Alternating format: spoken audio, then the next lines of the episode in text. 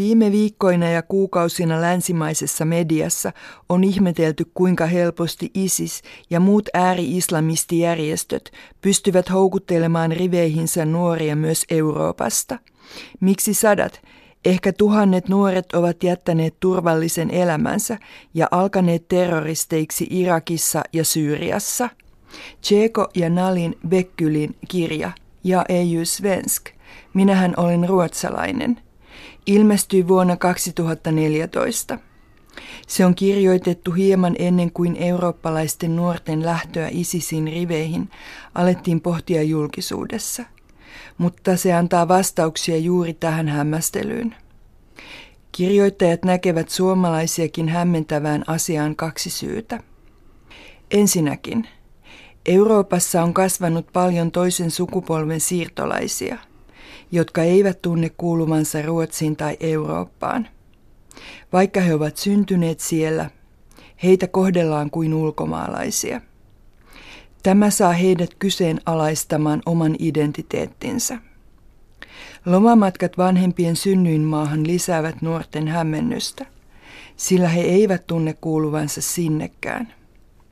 Toiseksi Muslimiveljeskunnan alaiset islamistijärjestöt toimivat aktiivisesti Euroopassa, ja jotkut identiteettiään etsivät nuoret päätyvät niiden huomaan.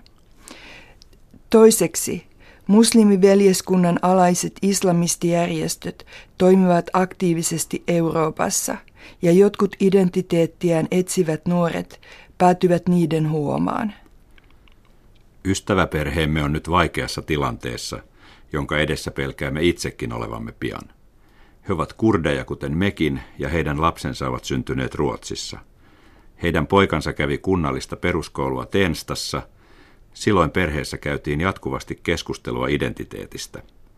Vanhemmat kokivat pystyvänsä hallitsemaan tilanteen puhuttaessa uskonnosta ja siitä, että uskonnollisiin fundamentalisteihin on pidettävä etäisyyttä.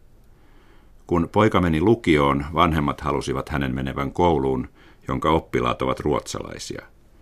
Elokuussa 2010 hän aloitti lukion toisessa kaupungin osassa. Ensimmäiset viikot menivät hyvin, poika viihtyi ja sai uusia ystäviä. Syyskuussa oli kouluvaalit ja ruotsidemokraatit osoittautuivat niissä suosituksi puolueeksi. Poika järkyttyi tästä ja lopetti kanssakäymisen luokkatovereiden kanssa – hän hakeutui maahanmuuttajanuorten seuraan. Vanhemmat huomasivat hänen kiinnostuvan kurdinationalismista ja uskonnollisesta fundamentalismista, vaikka he itse vastustavat kaikenlaisia äärisuuntauksia. Poika kuuntelee taistelulauluja kurdien kärsimyksestä ja aikoo paastota Ramadanin aikana.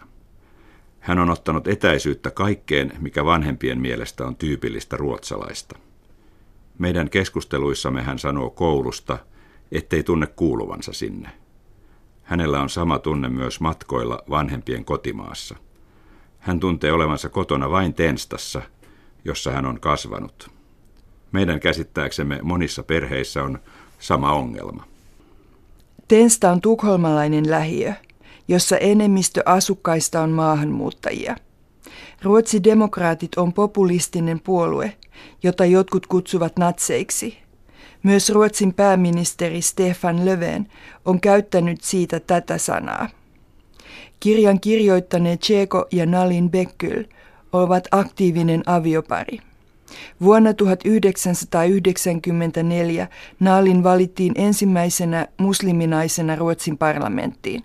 Hän edusti sosiaalidemokraatteja. Nykyään hän ei osallistu päivän politiikkaan. Tseko Bekkyl on muun muassa ammattiyhdistyslehtiin kirjoittava freelancer-toimittaja. He ovat kurdeja, jotka ovat asuneet kauan Ruotsissa. Bekylit kritisoivat vasemmistopuolueita ja pitävät niitä naiveina. Ne puhuvat monikulttuurisen Ruotsin puolesta, mutta eivät tunne islamilaisia toimijoita. Poliittisiin paneeleihin ja muihin tapahtumiin on otettu muslimien edustajiksi jyrkkiä islamisteja – Järjestäjät eivät ole ymmärtäneet, etteivät he edusta kaikkia Ruotsin muslimeja. Bekkylit vertaavat islamista ja kristittyyn äärioikeistoon. Vasemmistolaiset arvot omaavat ruotsalaiset raivostuvat ajatuksesta, että äärioikeisto hallitsisi Ruotsia. Siksi vasemmistolaisten muslimien on vaikea ymmärtää, miksi heidän mielestään on aivan sopivaa, että sen islamilainen vastine hallitsee Euroopan muslimeja. Monikulttuurisuus ja sananvapaus ovat tärkeitä arvoja pohjoismaisessa demokratiassa. Niiden varjolla islamistit ovat pystyneet organisoitumaan, vaikka he vastustavat näitä arvoja, eivätkä halua omien kannattajiensa nauttivan sananvapaudesta tai tuntevan muita kulttuureja kuin vanhoillisen islamin. Kantaväestön huomaamatta islamistit ovat saaneet tukevan jalansijan Ruotsissa – Bekkylit näkevät monia yhtäläisyyksiä ruotsidemokraattien ja islamistien toiminnassa. Ruotsidemokraatit ja islamistit voimistavat toisiaan paholaismaisella, vihaa uhkuvalla vuoropuhelulla. Bekkylit osoittavat monia yhtäläisyyksiä niiden toiminnassa, kuten yhteydenpidon ulkomaisiin veljesryhmiin. Sekä ruotsidemokraatit että islamistit ovat kutsuneet Ruotsiin ulkomaisia puhujia – joiden näkemykset pöyristyttävät. Monet suomalaiset pitävät Ruotsia edelleen sosiaalidemokraattisena kansankotina, jollainen se oli Ulof Palmen aikana. Sen nykyisistä ongelmista Suomessa tiedetään lähinnä vain koulujen ongelmat, ja Ruotsin jatkuvasti heikkenevät tulokset opetuksen tasoa mittaavassa kansainvälisessä PISA-testissä. Vaikka Suomessa pidetään Ruotsia edelleen tasa-arvon mallimaana, se on tosiasiassa jakautunut kahtia paljon voimakkaammin kuin Suomi, ja erot väestön keskuudessa lisääntyvät koko ajan. Eivätkä ruotsidemokraatit ole ainoa ryhmä, joka on tyytyväinen tästä kehityksestä. Islamistien tavoite on, että muslimit eläisivät Ruotsissa omassa rinnakkaisyhteiskunnassaan, jossa on omat koulut, omat terveyskeskukset, oma avioliitto- ja perintölainsäädäntö – ja naisten täydellinen alistaminen. Muslimiveljeskunta on lähes sata vuotta toiminut järjestö, joka vaatii paluuta islamin syntyaikojen elämäntapaan. Islam syntyi 1400 vuotta sitten. Muslimiveljeskuntaa lähellä olevat islamistijärjestöt ovat nykyään vahvoja monessa lähi maassa. Mutta se ei riitä ääri-islamisteille.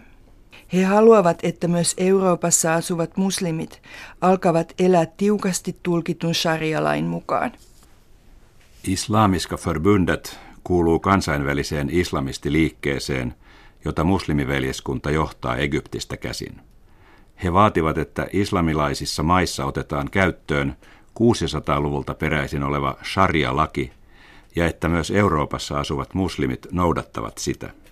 Se tarkoittaisi sitä, että Ruotsissa asuva nainen, joka pitää itseään muslimina, luopuu oikeudesta päättää itse, kenen kanssa menee naimisiin, ja oikeudesta saada lastensa huoltajuus avioeron jälkeen.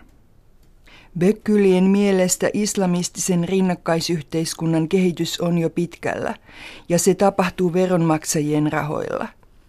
Ruotsissa koululaitos on osittain yksityistetty, ja sama kehitys on menossa terveydenhuollossa.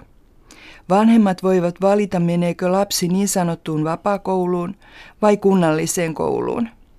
Vapaakoulut toimivat verovaroilla, sillä ne saavat kunnalta maksun jokaisesta oppilaastaan.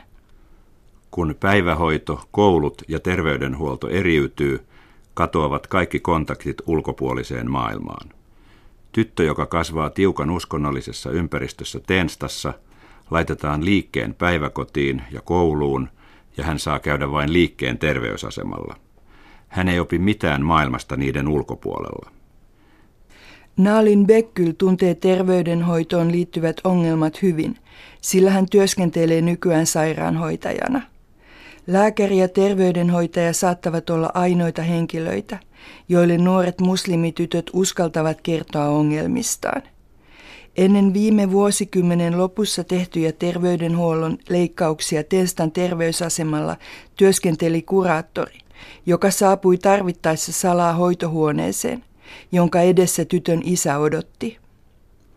Uutisissa Euroopasta Syyrian lähteneistä nuorista jihadisteista kerrotaan usein, etten vanhemmilla ollut tietoa lastensa suunnitelmista ennen kuin oli liian myöhäistä – Bekkylien kirjassa tulee esille ongelmat, jotka seuraavat siitä, etteivät monet siirtolaisvanhemmat pysty asettamaan rajoja lapsilleen. Lapsen karkaaminen terroristiksi on tästä vain äärimmäinen esimerkki.